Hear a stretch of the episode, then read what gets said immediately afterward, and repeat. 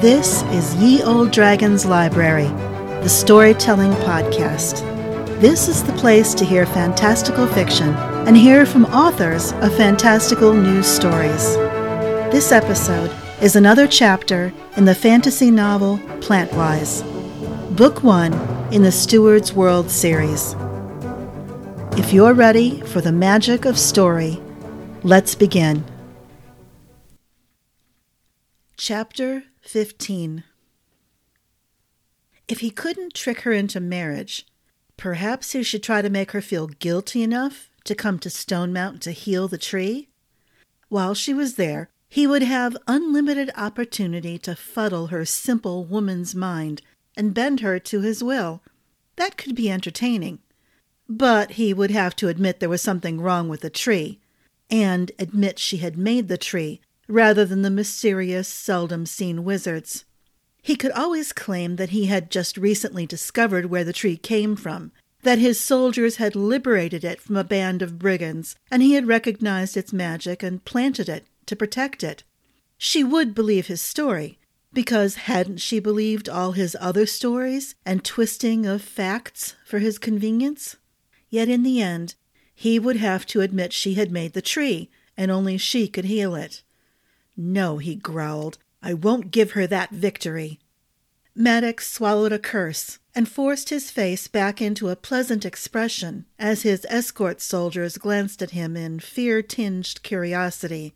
He wouldn't give Arden the satisfaction of knowing he needed her meager magical talents. He would prove that anyone with a modest amount of magic could serve him. And wouldn't that shame her? Wouldn't that teach her not to defy his plans and goals? He would find someone else to heal the tree, even if he had to promise half his kingdom to do it. Maddix nearly laughed aloud when he realized the silent vow he had made. Wasn't that how it always happened in the old stories? The king promised half his kingdom or the hand of his prettiest daughter in marriage, and then wonderful things happened. Heroes arrived, magic occurred, and everything was set right again. Well, he would do it. There had to be someone, somewhere, who had more magic than Arden and could cure the apple tree. Then, bolstered by the magic he had taken from her, he would settle accounts with Arden and Westerland. Arden met the returning soldiers at the gates of Portham, in the same spot where she had stood watching her brother and husband ride away. She wore all black, and her long hair was braided with black ribbons and covered with a black veil. The entire city seemed wrapped in black mourning, and though there wasn't a cloud in the sky, the sun's light was dimmed. She expected cold wind and rain at any moment, all too appropriate for the late fall, yet with special significance.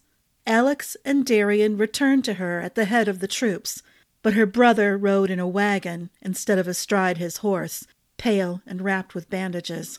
Her husband rode in the second wagon, invisible under the black cloth draping his hastily made coffin.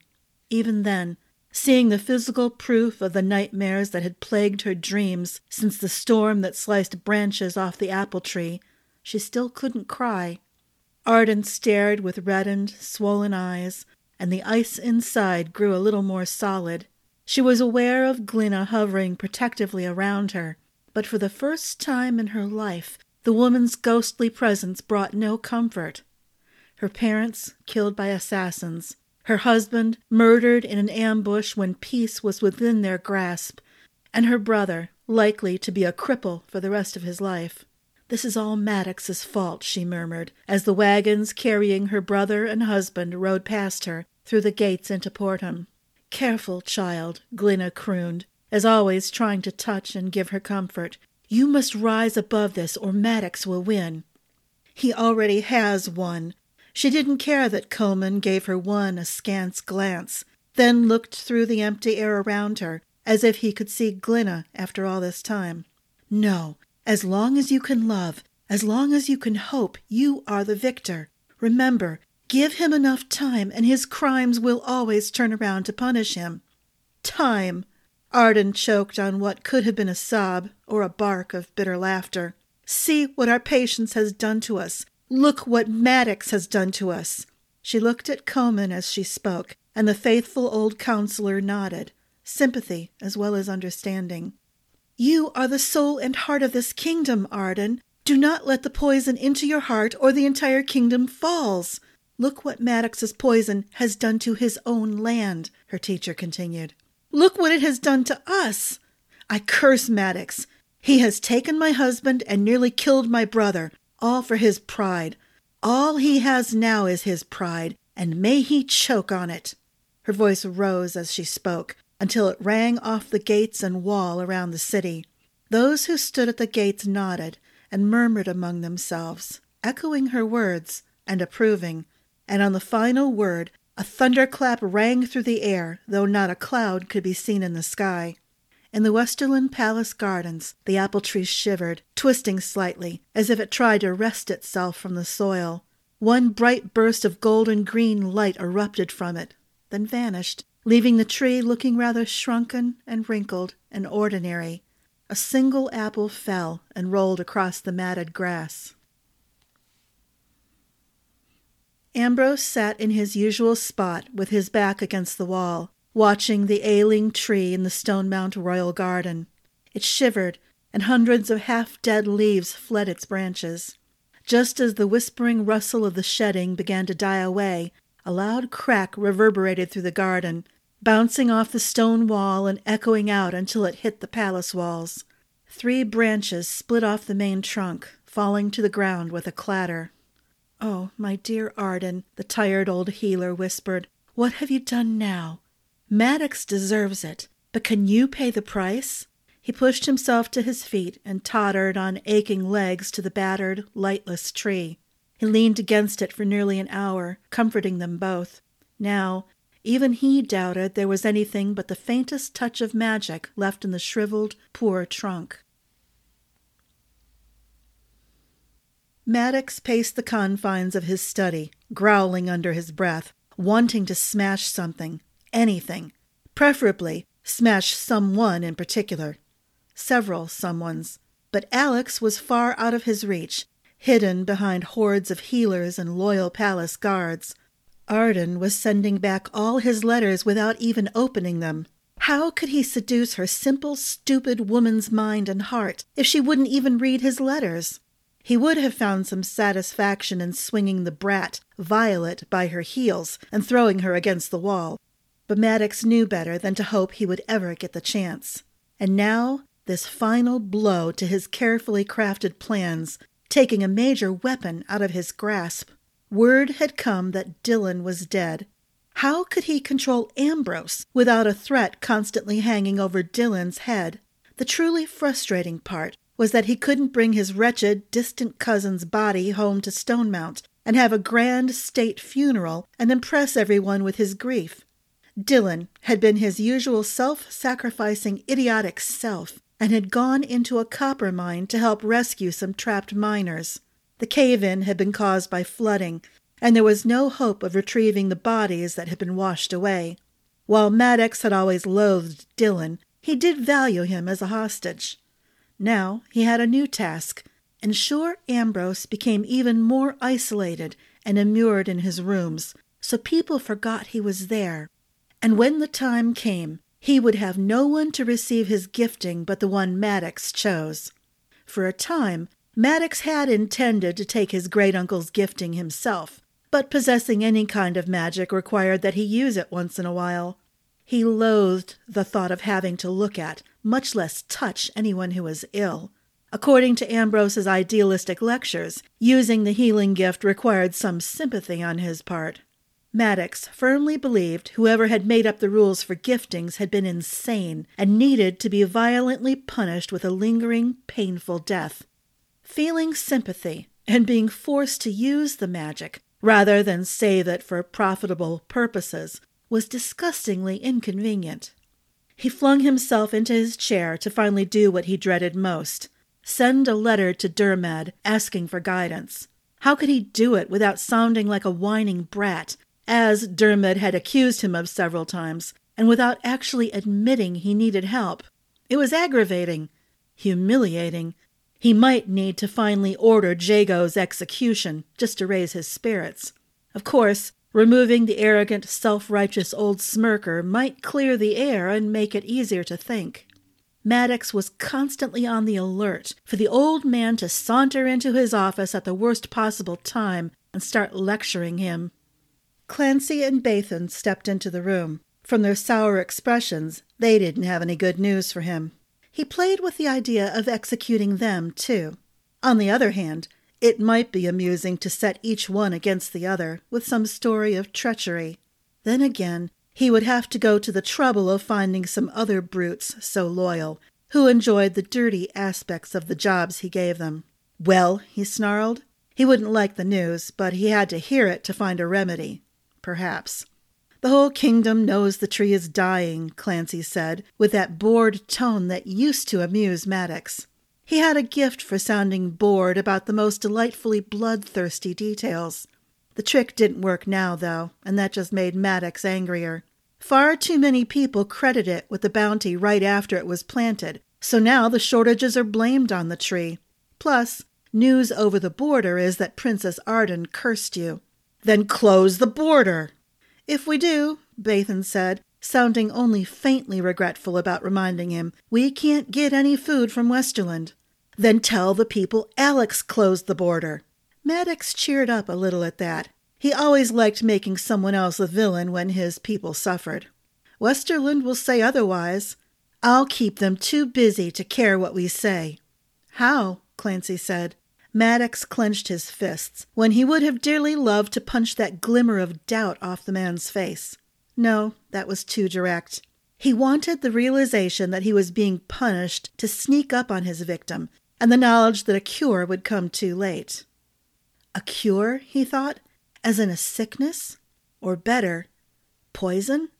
Maddix had his answer. A slow grin lit his face. Now, where was that precious little treasure? He yanked a tiny key from the chain around his neck and stomped over to a cupboard kept locked even from his closest friends.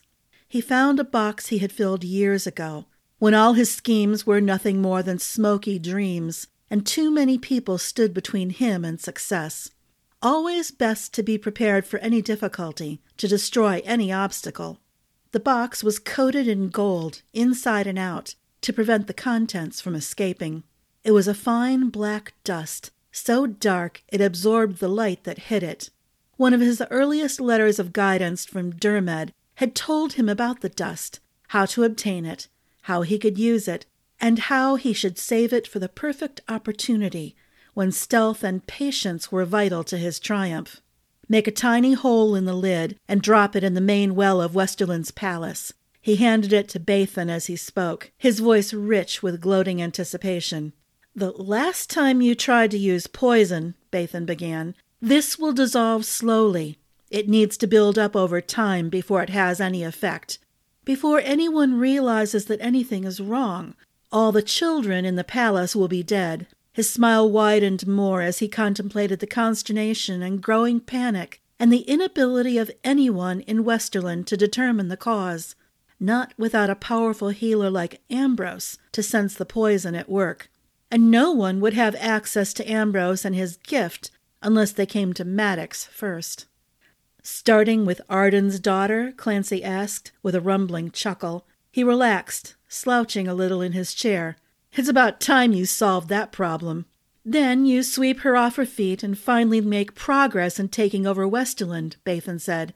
Seems to me it'd be easier making her come to you. Make her marry you to save her brat's life. Too bad everyone knows the apples are bad. She has her own apple tree, idiot, Clancy said, with a tiny glitter of some amusement in his eyes that chilled Maddix. Those two weren't plotting against him, were they?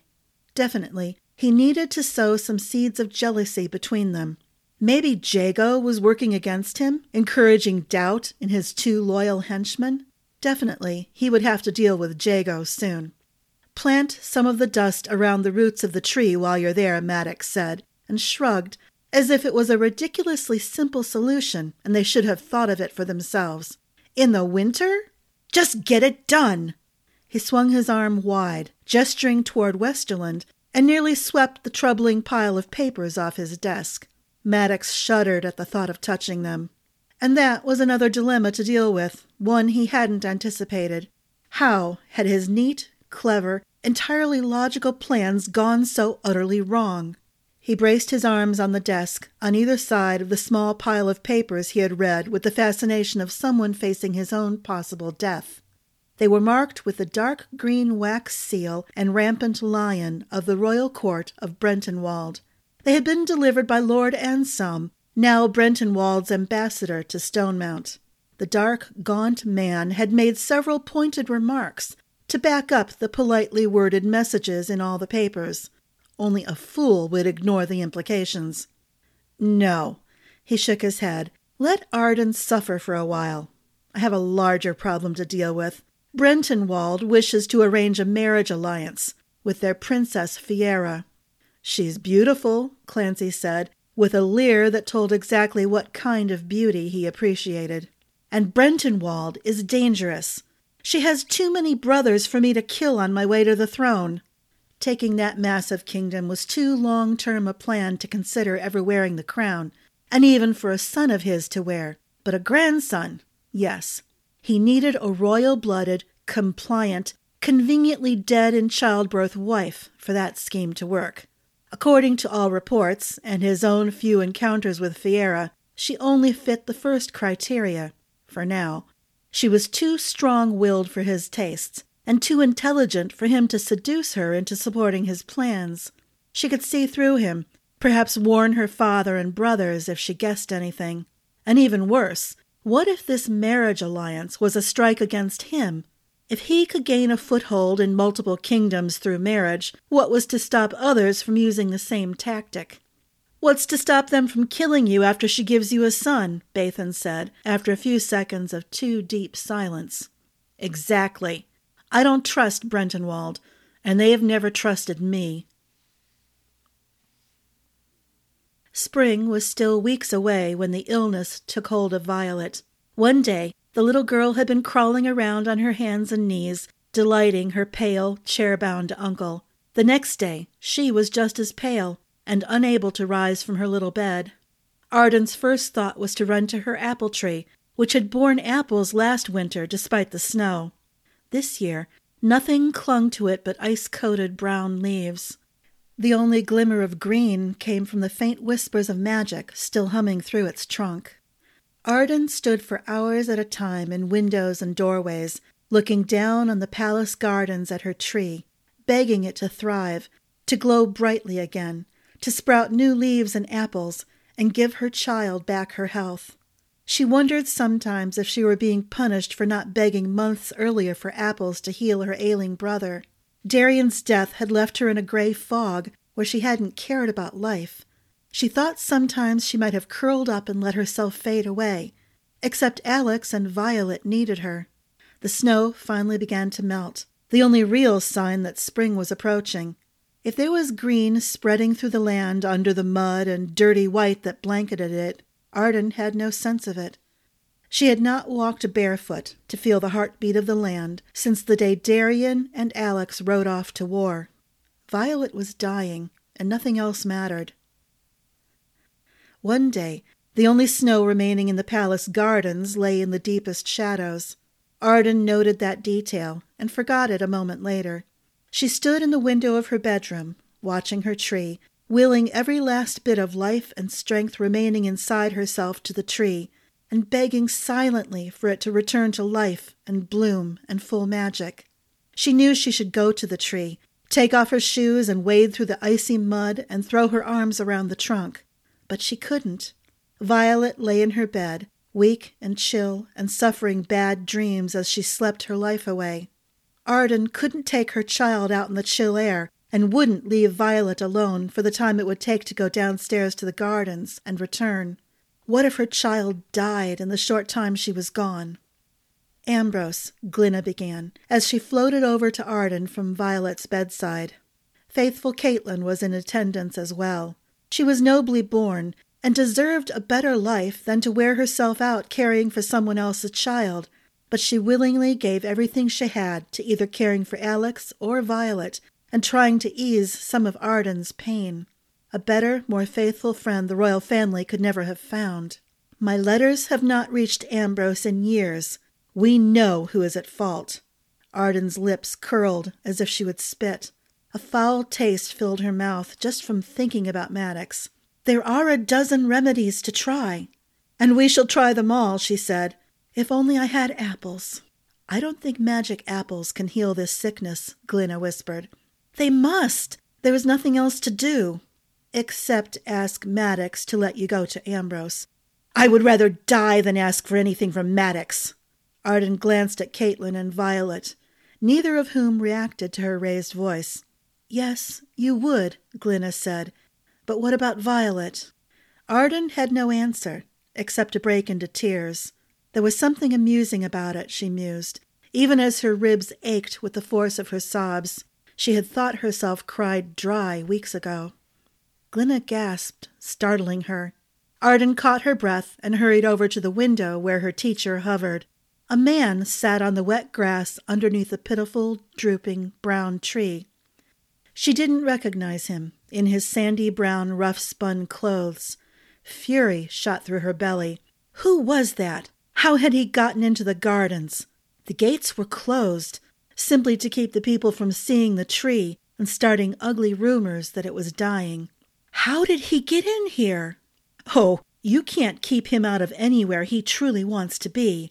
Then Glenna surprised her by chuckling. Auntie? He's here for you, dear. Who? Who are you talking about? Caitlin joined her at the window and looked down into the garden. She frowned. That doubt and worry Arden hated to see dimmed her friend's eyes. Too many people had been looking at her with that expression, as if they feared she would break in a messy way. She can't see him, Glenna said. He's here for you. Best to be polite and hurry down. We're already at the end of today's chapter. I hope you enjoyed yourself and you're eagerly looking forward to the next episode of Ye Olde Dragon's Library.